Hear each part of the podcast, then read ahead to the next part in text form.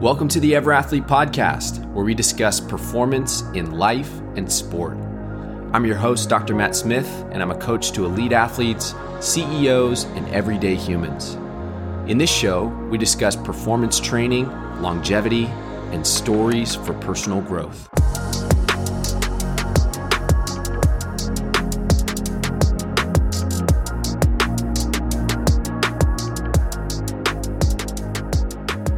Before we dive into the show today, I want to remind you of the important role that you play in the success and growth of this show. If you enjoy the content that we're bringing through these episodes, please subscribe to the show, share it with your friends, and if you can, leave a review wherever you listen to your podcasts. In today's episode, we're going to talk about the topic of self doubt and how to move forward in the moments when you feel like you can't. And we've had three guests on the podcast so far Kristen Mayer, Sam Hughes, and Don Tran. If you haven't gone back and listened to those episodes, make sure that you go check those out. But after doing those interviews, I sat down after each one and thought about, you know, what we talked about and the lessons that I pulled from each person. And, you know, honestly, this podcast is very much so about the EverAthlete community, but uh, in parallel with that, I'm using this podcast as a way for me to learn not only about other people, but also myself. And one of the big lessons that I learned from those three guests, and one of the main themes that we talked about in those interviews, were moments of self doubt. Each one of them had gone through their own moment of self doubt. And it was so interesting to hear how they navigated their way through it. And in preparation for this show, I wrote out a few of the lessons that I learned from those conversations. And the first one is to start where you are and put your blinders on. And this came from the conversation with Kristen Mayer, where she talks about how she started Betty Designs. And if you didn't listen to the episode, she started Betty Designs when she was 42 years old. She was fresh off a divorce. She was in a really low point in her life. She was a single mother trying to figure out how she was going to make enough money to support not only herself, but her child. And at the time, she was a freelance designer for other companies. And she sat down with a friend named Matt, who ultimately became her husband. And Matt asked her point blank at lunch, he said, Why don't you start your own brand? I mean, it seems like you have all the ability that you need to design. Why don't you start your own thing? And her response was, I can't start my own business. I don't know what to do, and I can't compete with Nike. And I loved that she came out and said that in the interview because it is just such a great depiction of the voice that I don't know if it's inside of you, but it's definitely inside of me that just puts the brakes on any big idea or dream that I have. And as they explored that more during their conversation, Matt asked her these very simple questions. He started to break it down. He said, Well, do you know how to design? Yes, I know how to design. Do you know someone that could create jerseys for you? Yes, I know where I could get jerseys made. And they went down this list of questions, and it ultimately led to her creating her own jerseys. She made a small batch. She took those out to the Ironman World Championships and she walked around. And within five minutes, she had someone asking her, where her jersey was from, who designed it, and if they could order a bunch of jerseys. So she ends up selling out all the jerseys, and that was effectively the start of Betty Designs. But I think the real lesson is within that conversation at lunch with Matt, where they break down these very small action items that start with the skills that she has and the resources that she has, and they move from there.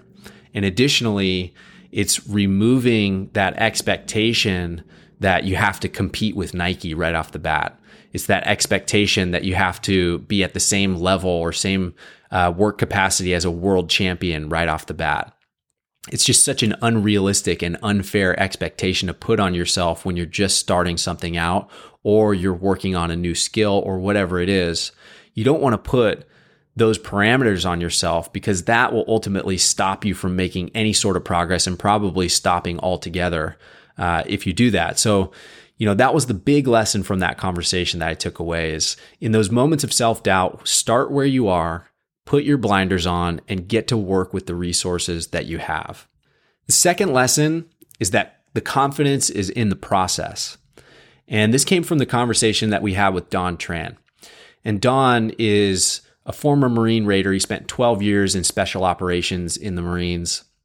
And we talk a lot about his experiences in the military. And at one point in the conversation, I asked him what experiences he's taken from his life in the military that are contributing to his life as an entrepreneur now. And one of the main lessons that he talked about was being self sufficient and self reliant. So, one of the main lessons that he learned during his training in special operations, which was different than the training that he had when he was in infantry, is that when you're in infantry, you're always going into situations as a group and you always have backup. But when you're in special operations, you're often going in alone and you are your own backup plan.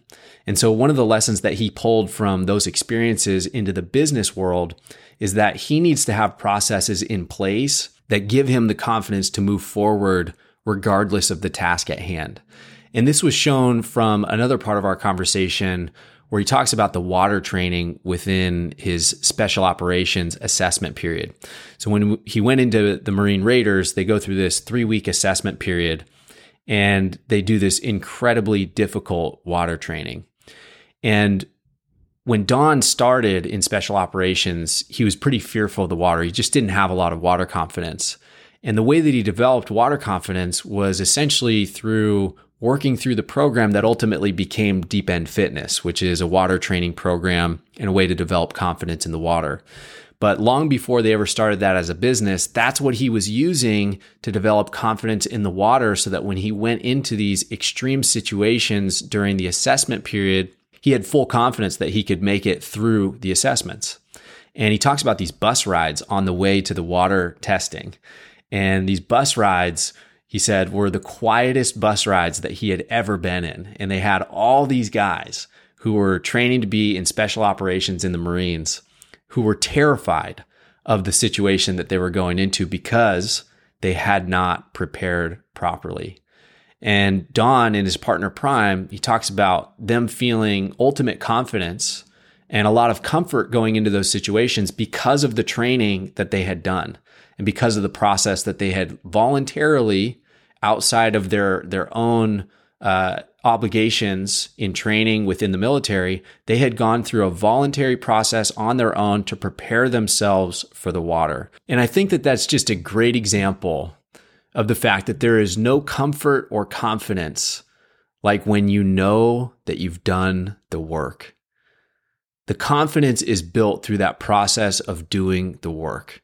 And if I just connect the two dots of Kristen and Don, it's that Kristen felt like she couldn't do the work because she had magnified it in this way in her mind to be greater than what it was. And what the work was were these small little steps that you take over and over and over. It's starting where you are and moving forward on a daily basis, showing up as your best self, whatever that means on that day and whatever the task is at hand, and executing. And if you think about those two guests, the common denominator for both of them are these deep valleys of self doubt. Don felt a lack of confidence in the water. Kristen felt a lack of confidence moving forward and starting her own business. And it's what they did within those valleys that ultimately led them to success. All right, the next lesson is to enjoy the process and ultimately the journey. And this came from the conversation that we had with Sam Hughes. And in that conversation, he and I dove into the race that he had just completed. He finished top 10 at the Miwok 100K and we talk a lot about the race. And in that conversation, he describes the the difficulty that he had in the first 20 to 30 miles of the race, where he had come into the race feeling a little bit anxious, a little bit nervous, partially due to a glute injury that he experienced a couple weeks prior to the race. Um, and throughout that first half of the race, he was really struggling mentally, even though he was actually performing really well. And that was until he got to this aid station. And there was a guy at the aid station who said, Hey, man, you're looking really good. Came in at a good time. Nice work. And that small little comment flipped a switch in Sam's mind. And for the rest of the race, he, he, he describes, you know, having this internal conversation switch to this vantage point of gratitude where he says to himself, This is what you've been working for. You need to enjoy this. Enjoy this day. Enjoy this race. And and he goes on and he finishes the race and has a killer day. And we talk all about the experience that he had crossing the finish line. Go back and listen to that if you haven't already. But one of the things that I think was so important to take away from that conversation is the fear of failure and the consideration of all of the possibilities that could go wrong deprives you of the joy and gratitude that's needed to keep going forward. And I think that oftentimes, for those of us that take on hard challenges, it can feel as though if we express joy and gratitude and take in those moments where we just feel lucky to be able to do what we're doing, it's like taking our foot off the gas and we won't be able to achieve the things that we want. But the reality is, a lot of times that can shift our vantage point in a way that allows us to push even harder. And the cool thing about Sam is that he truly did that. I mean, he crushed the back half of that race. And I think that it was largely driven from that positive shift in mindset. And I'm just so appreciative of him sharing that on the podcast because I know that for myself, when I've gone through difficult things in the past, I've been very resistant to look around and really be grateful. And I get so pigeonholed into doing the things that I have to do to make sure that I don't fail. And and it's really driven out of this deep-seated fear of failure, this deep-seated fear of vulnerability and and a fear of shortcoming. And the reality is if you are gripped by that so deeply that you can't enjoy the moment and can't enjoy the ride that you're on, the ride that you're on is probably not worth it in the first place. And so I encourage everyone who's listening to this, whether you're in business or whether you're an athlete or whatever you're doing, whatever challenge you're taking on, make sure that you allow yourself to enjoy the journey and be grateful for the opportunity. All right, the last lesson is to be cool and encourage others.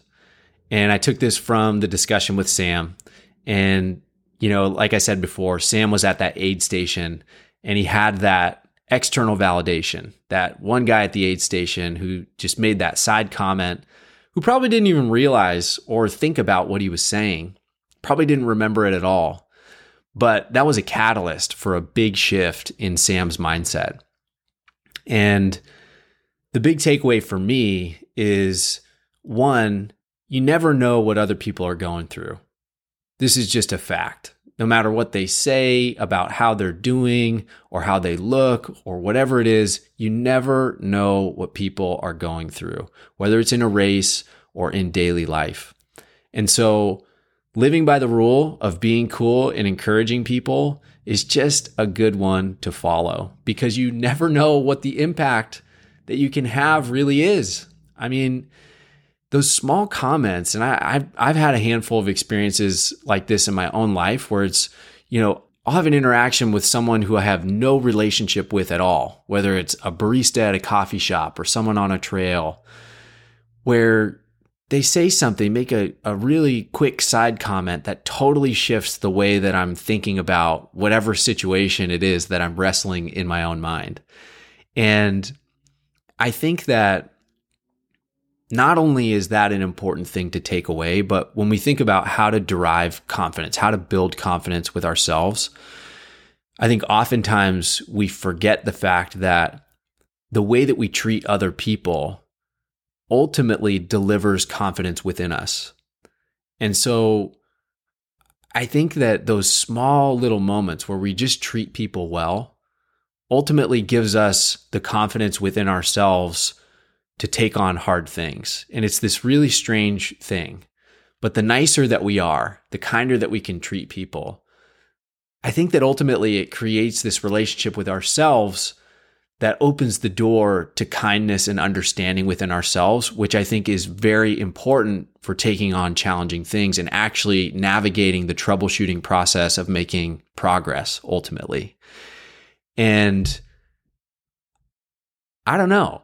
I don't have any studies that show this, but I do think that being kind to people, being cool, saying nice things, being respectful is not only a showing of respect for other people, but also respect for yourself. And in order to take on hard things, you've got to respect yourself and ultimately build that trust within yourself. So that's it. Those are the lessons that I learned from our first few guests. And I just want to finish things off by saying I'm really grateful for this podcast. I'm super grateful not only for the guests that are coming on, but also to be connected with all of you. And I'm excited to keep going. Thanks for joining me on this episode, and I'll catch you next time.